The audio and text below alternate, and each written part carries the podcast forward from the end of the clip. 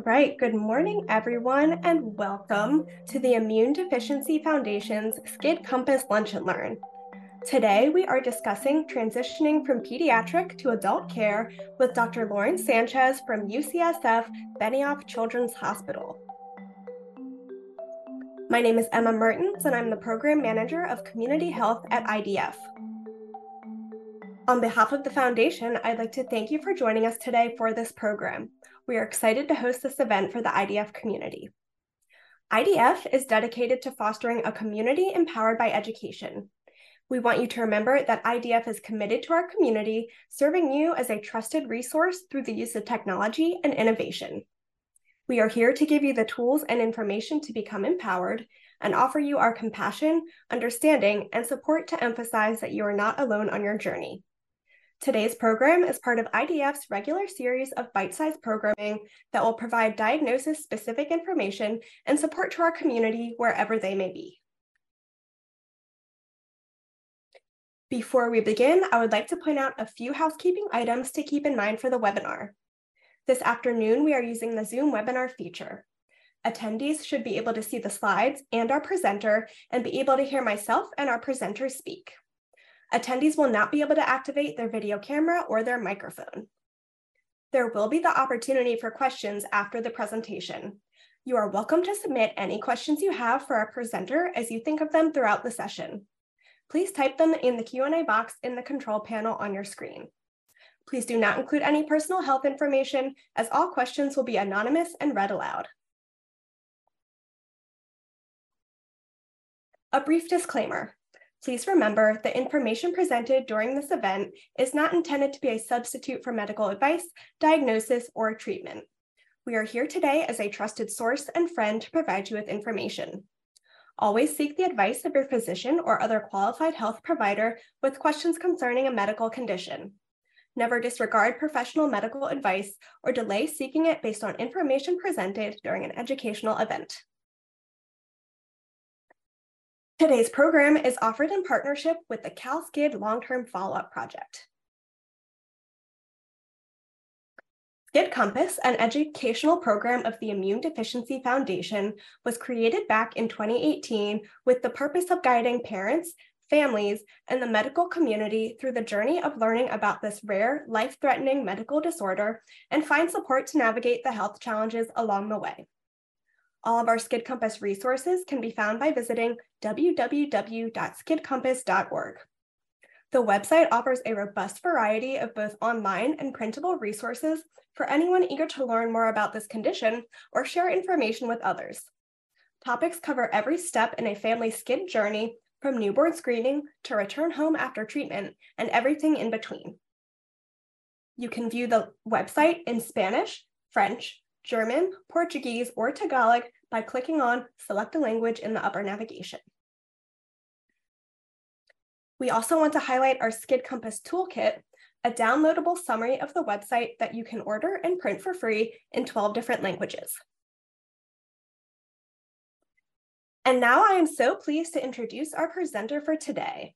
Doctor Lauren Sanchez is an attending pediatric physician with the U C S F Benioff Children's Hospital Immunology Clinic. Welcome, Doctor Sanchez.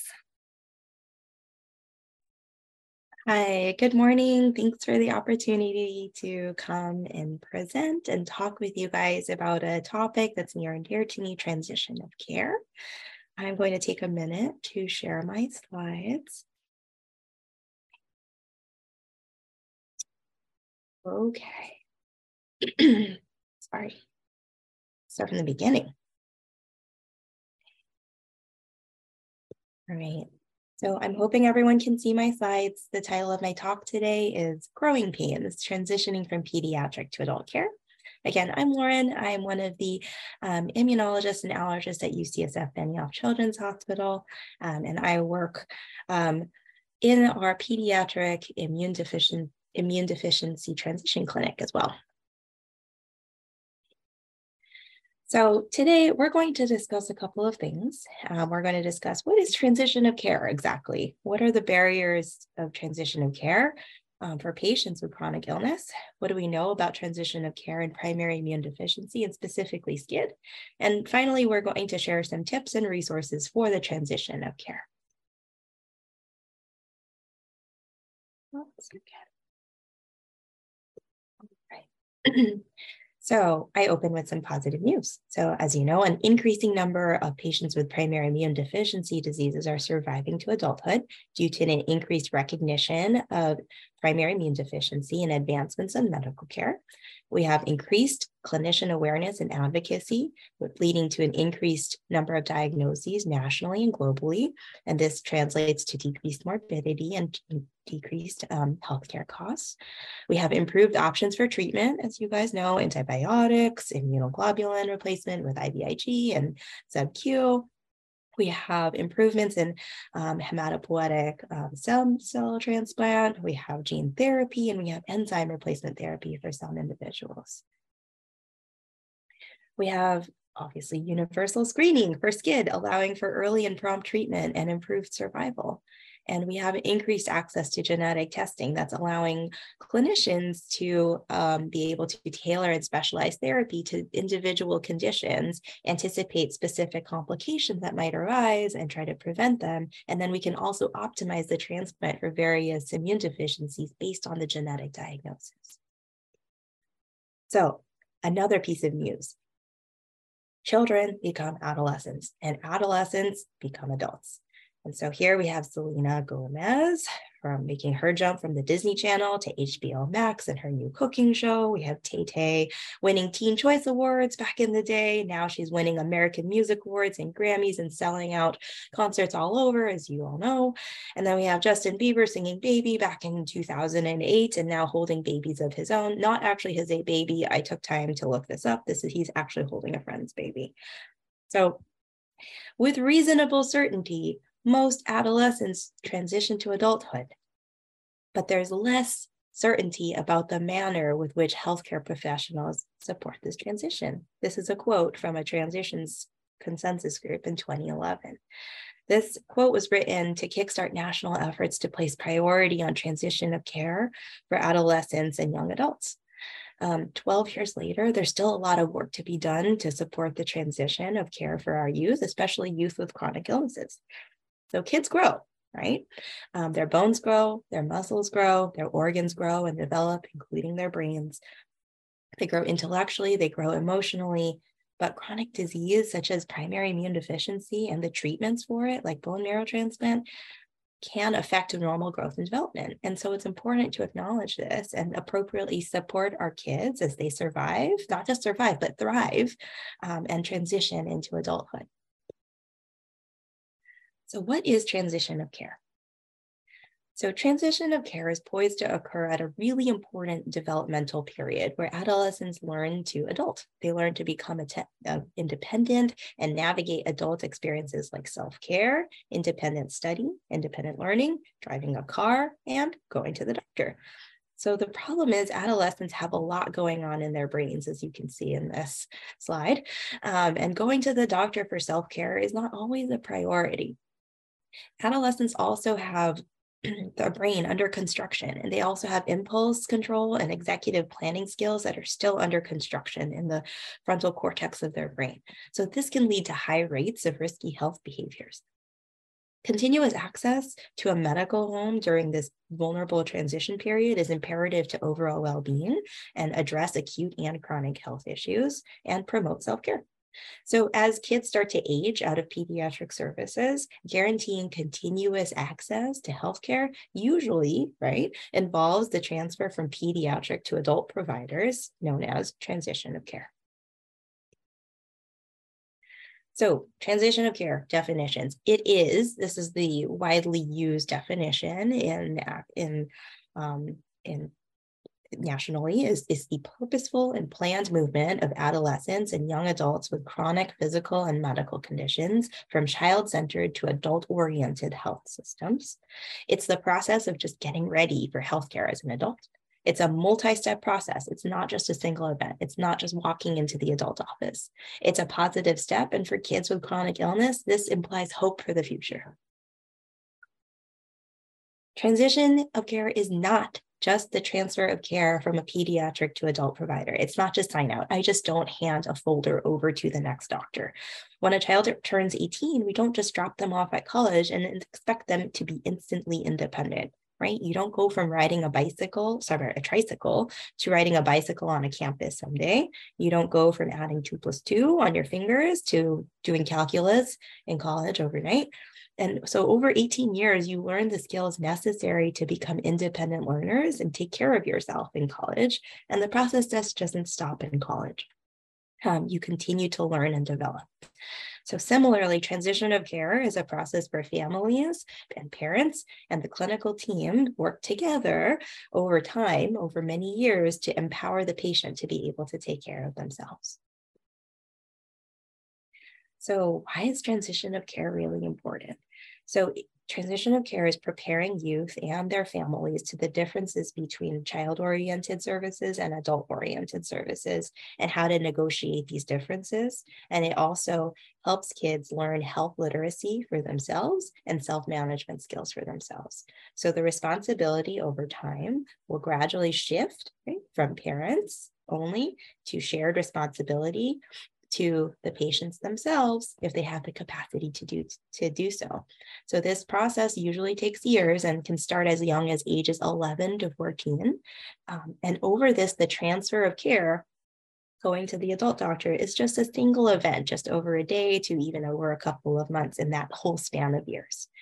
But we have to acknowledge that during this time that young adults may not be intellectually or emotionally ready to be to start completely taking care of themselves, oops, excuse me, um, on the adult side.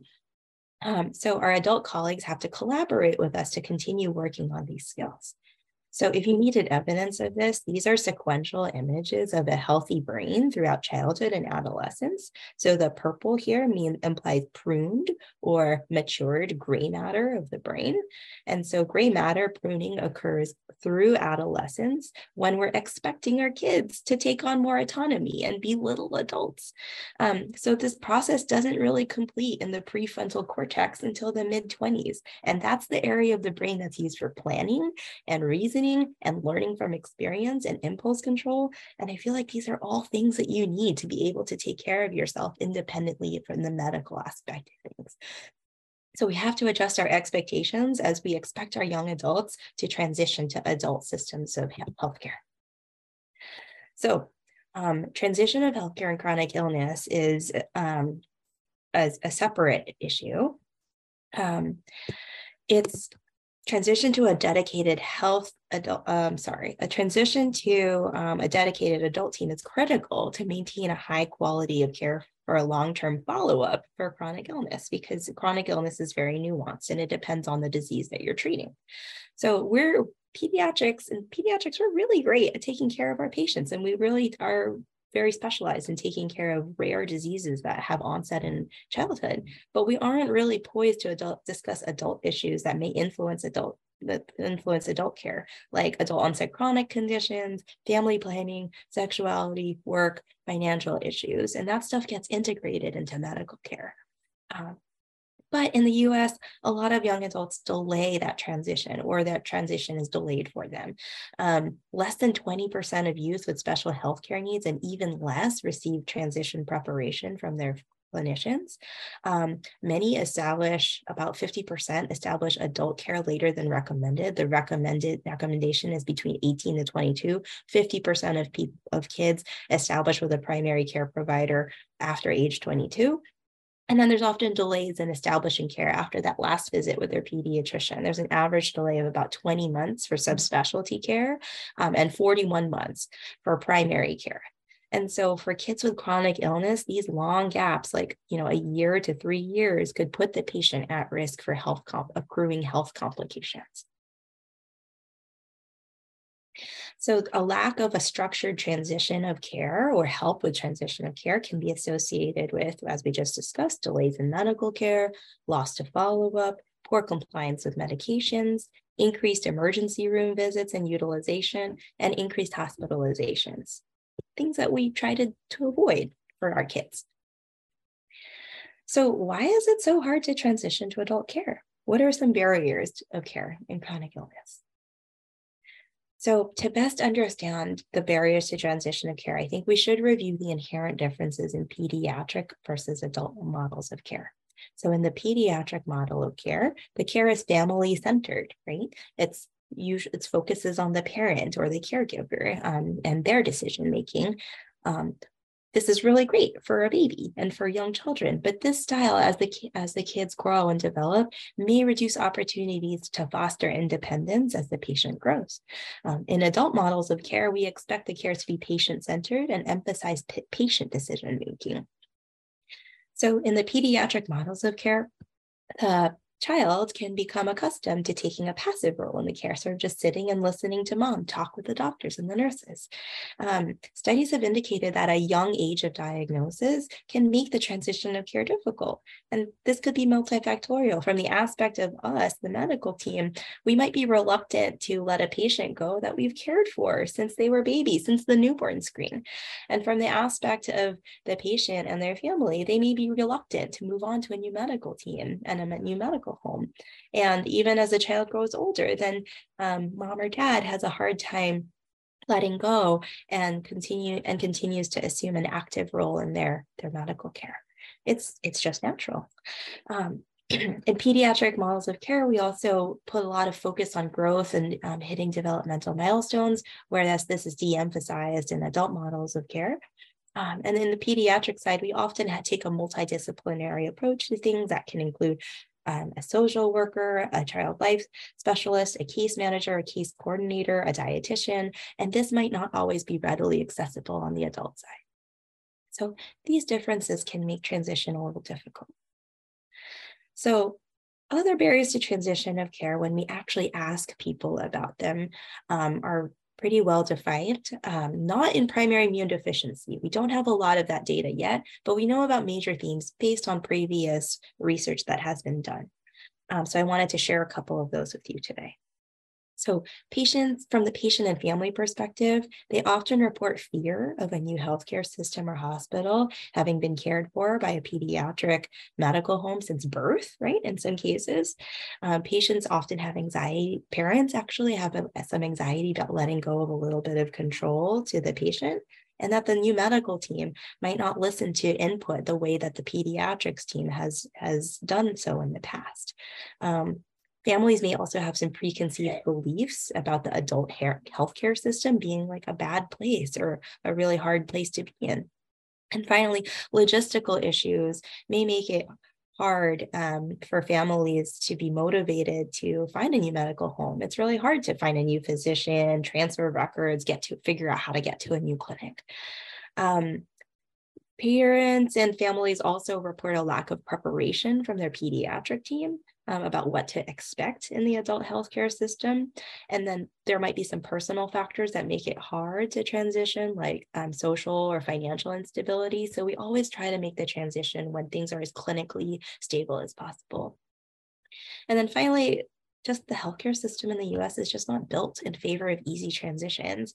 Patients often report to us that there's a limited availability of adult specialists, not just immunologists. We are trained to see both pediatric and adults, adults, but on the in other subspecialties like hematology, oncology, transplant, sometimes there's a limited availability of those adult specialists, especially those with specific knowledge in the immune deficiencies that we're treating. Um, then loss of insurance coverage when you switch and age out of mom and dad's insurance, that can also make it hard to find a new medical team. And now on the doctor side of things, on the healthcare side of things, um, other barriers to transition of care that have been reported is, is communication and, and consultation gaps. So um, clinicians often lament that transition is made difficult due to a lack of communication between peds and adult. Adult clinicians might receive a patient without full medical records um, and follow-up recommendations from pediatric specialists, contributing to gaps in care. Adult clinicians may just be reluctant to take care of young adults with chronic illness because they have a lack of experience in doing so. But um, they also may have um, some some barriers to taking care of patients who rely on caregivers. Maybe they don't have a lot of practice in doing that. And there's also um, sometimes a lack of follow-up of guidelines for long-term follow-up for these patients that they can't really, they don't have anything to reference. other barriers that clinicians and healthcare teams have reported that, you know, transition of care takes a village. And we often, you know, say that transition of care is not well supported in adult care because there's lack of access to the multidisciplinary teams that we need, mental health providers and other support services. And then on the adult side, sometimes there's a lack of dedicated time and reimbursement for transition, and that can make it hard to fit the, all of these things that we need to do into the schedule. Um, Adult providers also may be challenged by a, um, an unprepared patient or family's lack of readiness um, of the adult care so to deal with the adult care system, lack of knowledge about their own medical history, and healthcare teams might be challenged with um, by a patient who's still learning how to advocate for themselves and make their own medical decisions. And so we also need to help families and health, adult healthcare systems um, adjust expectations for each other. So families also need to adjust expectations for visit time, uh, which might be shorter in the adult world, and navigate privacy issues with their young adult. As patients age into, uh, age into the adult side, then there are some privacy issues that come up, and legal documentation often has to be filled out. So this can make things complicated. So What, are, what do we know about transition of care in primary immune deficiency and SCID? Well, there's probably some unique challenges, right, to taking care of transition issues and primary immune deficiency. So there's a lack of guidelines because collectively primary immune deficiency is rare. It's usually diagnosed in childhood. Um, and so the long-term follow-up guidelines are not yet really well fleshed out. And then on the adult side, they might be unfamiliar with treating patients with primary immune deficiency because these are very rare and these are new things that are popping up on their radar. Um, primary immune deficiencies are very heterogeneous. They're very different from each other. So long-term follow-up plans can be different from each other. Um, Then, and then depending on the immune deficiency, patients might be affected by multiple and complex health problems that can progress with age. And so these patients definitely need access to a specialized adult center, and multiple subspecialists may be needed. Um, and then some patients with primary immune deficiency may have cognitive disability as part of their underlying disease. And patients with cognitive disability may need lifelong help with care and may not actually be able to fully transition to an adult model of care. So in terms of um, cognitive disability, it's a relative contraindication for transition of care in some other chronic conditions like cardiac disease and cystic fibrosis. Um, and this is because This is because that some adult practitioners may not be trained in caring for patients with special needs um, due to failure to thrive or other developmental delays. So in turn, these patients who need multidisciplinary support from specific nurses, social workers, caseworkers, they actually may benefit from staying in their pediatric medical homes. And these patients and families may benefit from special transition plans to adult models of care that are formed with the support of their families. For SCID, because I know this is a SCID Compass talk, um, I wanted to give a little bit of time to this.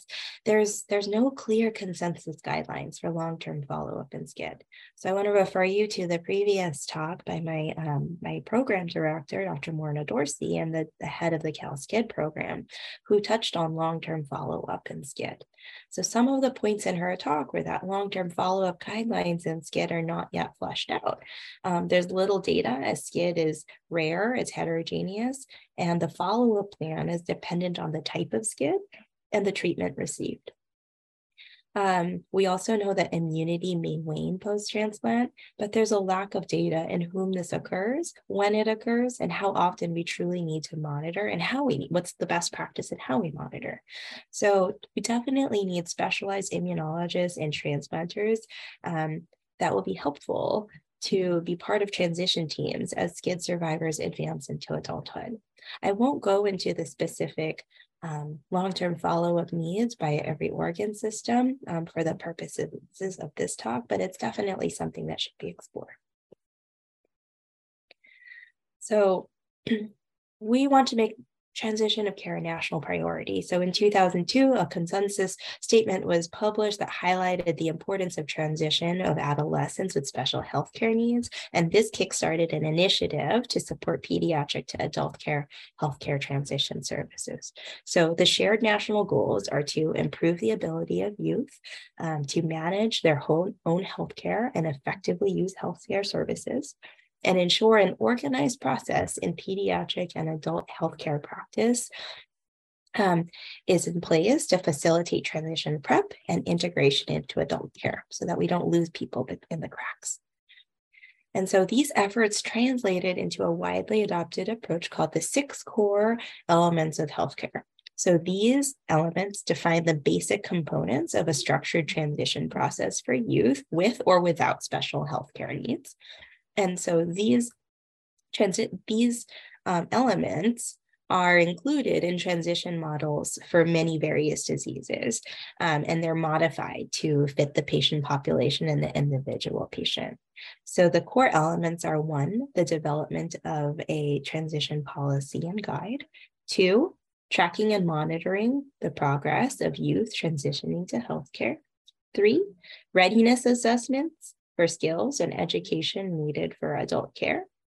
Four, transition planning with the family. Um, this includes talking about short-term and long-term transition goals, developing a medical summary and fact sheets that the family and the patient can carry around to their next um, doctors, um, and compiling legal documentation as needed. Um, number five is the actual transfer of care to an adult doctor when the uh, patient is ready and clinically stable. And six, um, the actual completion of transition doesn't just stop with heading into the adult hospital. They continue, they should continue to work on adult skills and seek, and the clinicians should seek feedback about how the process went.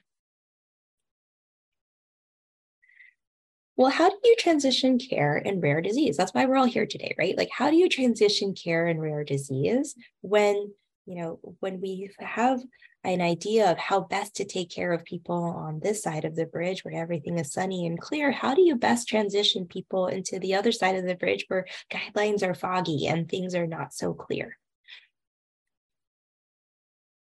So we people have started looking at this problem in immunology specifically. So the gist, the gist of it is that we all want to help, but many clinicians feel unprepared. So in a recent survey of practicing allergy and immunology clinicians, almost fifty percent do not have a transition policy. A quarter are dissatisfied with any current transition practices or lack thereof. And thirty percent actually asked for more training in transition of care. And this is even in people like ourselves who are trained in both adult and pediatrics. In the same survey, clinicians in immunology reported um, barriers to transition in primary immune deficiency included fragmented adult care. So that is, they were really unable to piece together specialists for their for their patients um, on the adult side. They had a lack of time and reimbursement to do this in a really thorough way that they wanted to do so. And they all, they all, people reported a lack of transition of care skills or training to be able to do this right. There's really no guidelines that we can rely on. There's no consensus guidelines for transition of care in immune deficiency or S C I D um, in North America. There is one in Italy that just came out, but even those are bare bones. So without transition, pro, without transition programs or a transition roadmap, the first, um, the first interaction with adult healthcare system may be during an acute or critical illness and an unfamiliar hospital or clinical setting with new providers. Not ideal. So the goal really is to Um, to start some transition of care programs. These, um, hopefully in primary immune deficiency and in S C I D. So these programs will help patients and families, or hopefully help patients and families establish care with primary care and subspecialists in a controlled setting. And we can draw on the experiences from other chronic conditions like cystic fibrosis, juvenile diabetes, inflammatory bowel disease, spina bifida, sickle cell, blood and solid organ transplants to make our own transition of care program. Because again, consensus guidelines and research in primary immune deficiency are lacking. Um, so why do we care about a transition of care program? This is something that we want to implement, and, so, and features of these things are things that you should take to your own physicians and say, these, this is, these are things that we want to implement for our kids. So a transition of care program will help patients and families set age-appropriate transition goals. Um, it gives focused time to support and practice these self-management skills that we say are very important, like promoting shared decision-making, promoting participation in every visit and care, um, communicating with healthcare, practice communicating with healthcare providers, um, learning about what medications you're taking and what doses you're on and what they're for, and being able to help adolescents start to schedule their own appointments. Um, it also provides focused time to discuss young and uh, young adult and adult medical concerns that we might not always have the expertise or the training for, or the time for um, in a, a usual pediatric visit, like reproductive health issues and mental health issues. So at U C S F, we um, identified the need for these efforts and started our own primary immune deficiency transition clinic um, and our transition care program. We started this in twenty seventeen. Um, knowing that we had an increased number of adult patients older than twenty-two that were trans aging out of pediatric subspecialty care, not just our clinic, and abruptly transitioning during acute hospitalizations when they were forced to go to an adult hospital. Um, our team on the pediatric side is a clinician, um, an immunologist, and our nurse practitioner, a social worker, and then the adult team on the other side is an immunologist, an infectious disease doctor, a nurse practitioner, and um, we're working on getting a social worker for that side. So we're aligned with guidelines to begin our active transition um, around age eighteen, with the goal of getting them into adult, integrated into adult care by age twenty-two or later, um, depending on when they're clinically stable. So what we do in this clinic is um, it's a separate clinic apart from their usual visits. And in these clinic visits, um, we have dedicated time to talk about transition and administer the readiness questionnaire, which is a set, which assesses the patient's ability to manage their own medications, like take how, how they can um, take them themselves. Do they refill them themselves? Uh, we assess their ability to keep appointments, and track their own health issues, communicate with our providers, um, and even manage daily activities. Are they helping out with chores at home? Are they eating? Are they making their own lunch? Are they making their own snacks?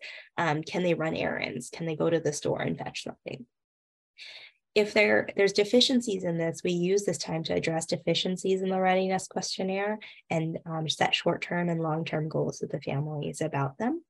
Um, and then we also take the time to write and update a medical transfer summary. We take the time to go all the way back to the beginning, to, to birth, to the, to the diagnosis of their primary immune deficiency or their diagnosis of SCID, and we start and we write a medical transfer, transfer summary that basically summarizes where they've, what their past medical issues have been and what treatments they've gotten and where they're going from here. Um, this is our workflow. Um, so we start um, with early transition, just introducing transition of care process and providing transition of care resources. When we actively transition patients is when they start to meet our adult um, healthcare providers, and we have joint visits with them to have a warm handoff. We identify an adult healthcare provider, an adult primary care provider to sort of help co-manage all of their chronic medical conditions. And then when they finally transfer, then they continue care in the adult transition clinic and continue working on the skills that are, need help based on the assessment questionnaires that we have administered. So outcomes to date, in the first three years of our transition program, we have had not had a significant increase in the number of significant infections, emergency room visits, or hospitalizations in the patients who are transferred to adult immunology clinic. But these are just preliminary outcomes. Further research is needed to learn about the impact of our transition program on parents and their caregivers and how they feel about this process and whether they felt truly supported throughout this process. So in the last part of this talk, we'll just talk about tips and resources for the transition of care. So when we talk about transition of care for families, we, we say transition of care can start as early as age eleven or fourteen, way before we even start thinking about our kids like graduating from high school, going to college, and going to adult doctors. We just want them to start thinking about, about, the, about the differences between pediatric and adult care. But it doesn't have to be a big deal. It doesn't have to be scary. It doesn't have to be abrupt. We can start small and with age-appropriate goals and objectives that you kind of sprinkle in with the visits as you go to see your doctor, you know, at once a year, twice a year, or as often as you do. Um, you can start with little things like learning about the names of what your medical condition is, um, taking medication, why you take medications, what are the names of your medications, how often do you take your medications, can you identify which pill is what, um, do you know what your allergies are? And as your teen grows, you also may want to encourage them to ask a question or two to the clinician. After all, it is their visit. Um, what some physicians do is um, provide a little um, three by five index card to the family. And so then the, the child can write down a, a question to the clinician, and it can be any, any question. And the patient has the opportunity to either hand that card back to the clinician to answer that question that day, or they can answer it some other time. Um, clinicians also have to do a better job of engaging um, sullen teenagers sometimes, or quiet teenagers who sort of don't want to be part of the visit. Um, so there are ways, there are little things that we can do to get them engaged. We, we should be able to engage them in the conversation, ask them questions directly, and when it's appropriate, to ask parents to step out, to give the child, to give them time with one-on-one with the physician, um, to, to practice um, being able to go to the doctor by themselves. Um, Here's some examples to get younger teens engaged. We can say, hey, so what medications are you taking? Well, let's review all the medications that you take. Let's review what doses that you take. And now that you know, why don't we write them in your phone together? Let's store them in your phone so that you have access to them in case somebody asks. Or who would you call if you got sick? You would call your mom, or if you if your mom wasn't around, who would you call? Would you call the emergency room? Would you call your nurse practitioner? Would you call the doctor? Great. So those are all those are all options. Let's put them in your let's put these numbers in your phone together. Easy ways to get your child engaged in the visit and also be able to use their phone during the visit. Um, I also encourage families to take a questionnaire about one to two times a year as a measure of your of your child's knowledge and progress towards transition. Um, there's two that we like, either through the Immune Deficiency Foundation or GotTransition, which is the national organization for transition. Um, these are the questionnaires. So I know that this is really small font, um, but you can take a look online at these questionnaires, and what they do is ask very concrete questions like, Do I know, do you know the names of the medic of the diagnoses that you have? What are you being treated for? What are the names of your medications? Do you know who to call if you feel sick? Do you know who to call if you run out of medication? Uh, I can, I can check into the doctor by myself. Like when I get to the doctors, I can check into the doctor myself. Just easy things um, that parents can check off um, sequentially through the years. And as Um, as the child grows, then the um, goals and objectives become a little bit more complex and age appropriate. So um, as everybody starts to grow um, towards adulthood and think about transitioning to adult services, what should we think about when we prepare for the first visit with an adult practitioner? Well, first you have to identify an appropriate um, P C P, immunologist, and subspecialist if applicable to you. Um, the Immune Defici- Deficiency Foundation, of course, can help find an adult immunologist if you're if you need to move on from your current immunologist. Um, consider reaching out to these new providers before the first visit to ask what information would be helpful to know um, before the first meeting, and review before the first meeting. And Um, warm handoffs are gaining traction. A warm handoff means you have a visit with both your pediatric specialist and your adult specialist in the same room with you, so that um, it's more of a of a meeting, um, and a lot. And this reduces gaps um, in the transition of care and gaps in knowledge for the, regarding the patient. It's Sometimes it's limited by insurance or by policies enacted by the hospital, so you could ask if shared or joint visits with your pediatric immunologist and subspecialists are possible.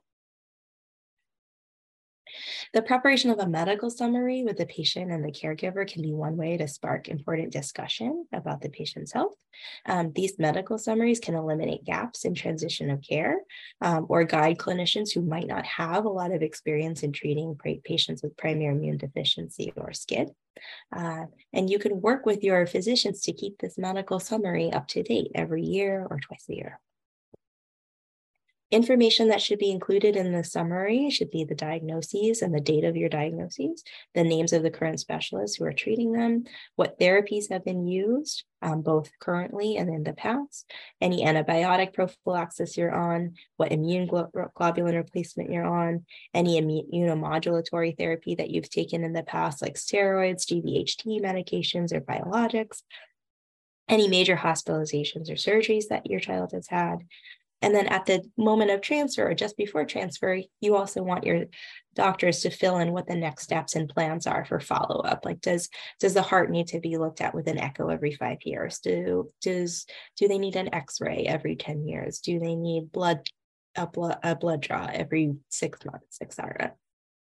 You may also want to consider, consider including a condition fact sheet as part of your medical summary. Sometimes you may be in a situation where you're getting um, acute care and the, the clinicians around you don't know what S C I D is or are not that familiar with S C I D or not that familiar with primary immune deficiency. And so it may be nice to have just a little paragraph there about what condition your child has been diagnosed with and treated for. Uh, For, for those who have undergone transplant, um, a transplant summary um, as part of the transfer summary can help clinicians in the future screen for and manage it, manage relevant potential late effects. And so the details of the transplant that would be needed would be the dates and the location of the transplant or gene therapy, the source of the plant transplant, was it um, an umbilical, was it, um, was it stem cell, was it, um, was it gene therapy? Um, was it a, a matched unrelated donor? Was it uh, a sibling donor? You also want to know about the type of conditioning and the type of chemotherapies that were used, because that can help anticipate future complications, and whether any radiation was used. Um, and they also want to know about complications of the transplant or gene therapy. Other things that should be in the medical summary could be health insurance information, important team members in your child's care and contact information like emergency contacts, legal paperwork if applicable. So that would be um, power of attorney if that's necessary for your child for your child when they turn eighteen, um, any paperwork to, regarding medical decision making. Um, you also want to add in there any specialty pharmacy information or home health information that would be helpful for your new teams to know, and any other things that you would want a new provider to know if you weren't there with your child. Um, and they were unable to, to verbalize these things. How does the patient like to receive new information? What can make your child anxious? And if they are anxious or frightened, what can comfort them? When I go through these medical summaries with my patients, parents find that this section is probably the most helpful to advocate for their child in navigating new environments. Um, so... I wanted to share a couple of resources um, for primary immune deficiency patients and families who are thinking about transitioning care from moving on from pediatric subspecialties, not just from their immunologist, but different subspecialties. So the Immune Deficiency Foundation has this published guide for young adults. This is uh, most recently updated in twenty twenty-three. It's very nicely written. It has patient and family Um, oriented information about making the leap to adult care and advocating for yourself. It has the age-specific checklist that I talked about that you can review with your child. Um, it's a great guide to spark discussion with your young adult or your teen um, about the things that they need to do to start taking care of themselves in the medical aspect. And it's also a great guide to spark um, discussion with your clinician about preparing your child for adult care. What are things that we need to do together to get to get this kid ready? Um, got transition dot org is also a really great and comprehensive um, resource. Um, it's a nationally funded initiative for transition. It's got great tools and resources for patients, parents, and caregivers to transition to healthcare. Um, it has the readiness quizzes um, that I um, that I uh, reviewed earlier. Um, it also has tools for healthcare practitioners to prepare patients for transition. So if you have a clinician who is a little apprehensive about transitioning transitioning your, your child to adult pro providers, they can use this um, to help prepare themselves and learn about the skills that the patient needs to transition. So I wanted to close with some takeaway points. So um, transition of care is not the transfer of care. It's long, it's multi-step, it's a team process. It requires participation from pediatric and adult caregivers, parents, parents, parents, parents, caregivers, and the patient to the fullest extent possible. Um, you may not know, you may not, it may not be evident, but research has shown that teens actually listen to their parents the most um, out of anybody else in, ter in terms of transition and in terms of receiving healthcare information. They rely on their parents the most. So parents are an essential, critical part to good transition. So in the last decade, there's been monumental, exponential efforts to create transition, transition readiness tools and algorithms for young adults with chronic conditions, but there's still many barriers to transition that we need to overcome um, as a healthcare system. Um, young adults with chronic and high-need conditions like primary immune deficiency and S C I D, um, they can fall through the cracks. Um, and that could result in transition in inopportune times of acute stress and illness. And these gaps can also lead to delays in medical care. Um, then finally, transition of care guidelines are evolving, and further research is needed for patients with best practices in primary immune deficiency and in S C I D. Um, there's a lot to be, a lot to be done. Um, You guys are living this journey, right? So parents and patients are living this journey. And if you want to share stories with me about transition, good, bad, positive, negative, if you want to work together um, to improve transition for primary immune deficiency and for S C I D, I would love to hear about it. So thank you for your time today. Um, you guys are awesome. Um, I also wanted to put a, acknowledge the efforts of our immunology transition team on the pediatric and the adult side at U C S F. And also we are under the U C S F transition work group under the directorship of Erica Lawson and Maggie Okamura. Um, this is an initiative at U C S F that we have to transition all of our kids with chronic illness to adult care. Thank you so much for your time today, and I'm happy to answer any questions. Wonderful. Thank you so much, Doctor Sanchez. That was amazing. All right. Now we're going to get into some Q and A. Um, so again, my name is Emma Mertens. I'm the Pro Program Manager of Community Health at I D F, and leading us through the Q and A, we have Doctor Lauren Sanchez. A friendly reminder to our audience, if you would like to ask anything during the Q and A, to please enter your questions in the box at the bottom of your Zoom screen. All right, so we'll give folks a couple, couple seconds to put in any questions that they might have.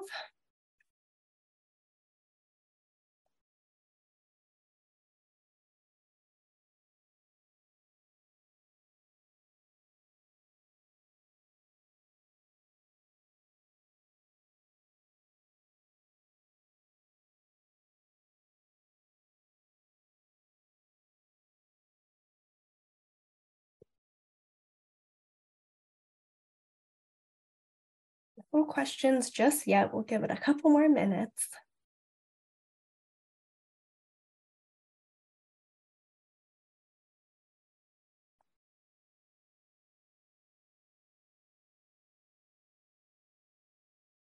All right, a couple of questions coming in. All right, so our first question, um, this individual says, thank you for your time today. One issue we run into as our child being a young adult is moving into a new area where there isn't a major hospital. Do you have any suggestions?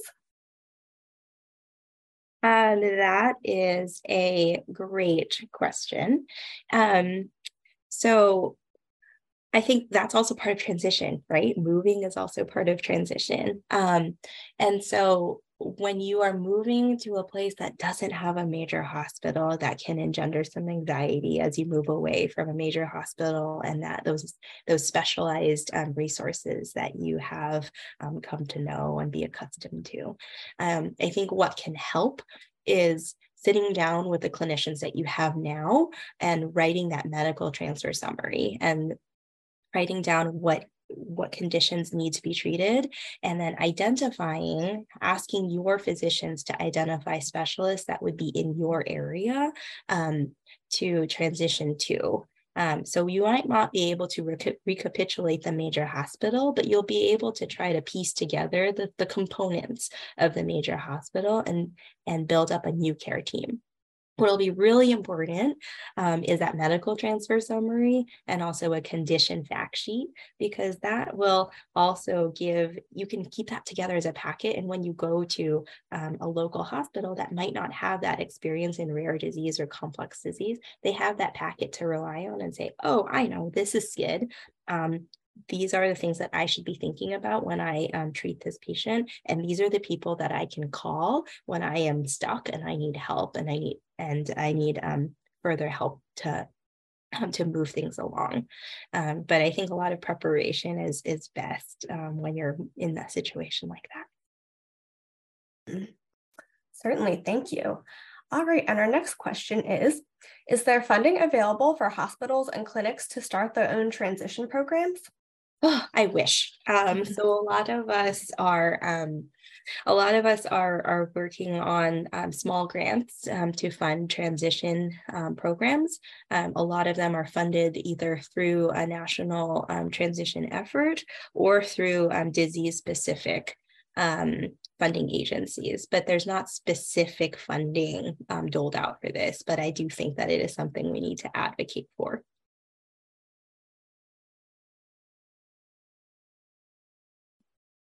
All right, thank you so much.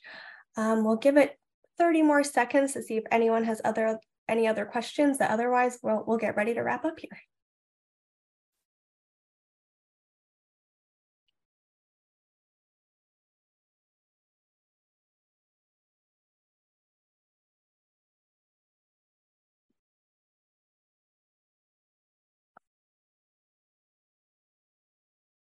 All right. Well, thank you so much. I think that wraps up our Q and A for now.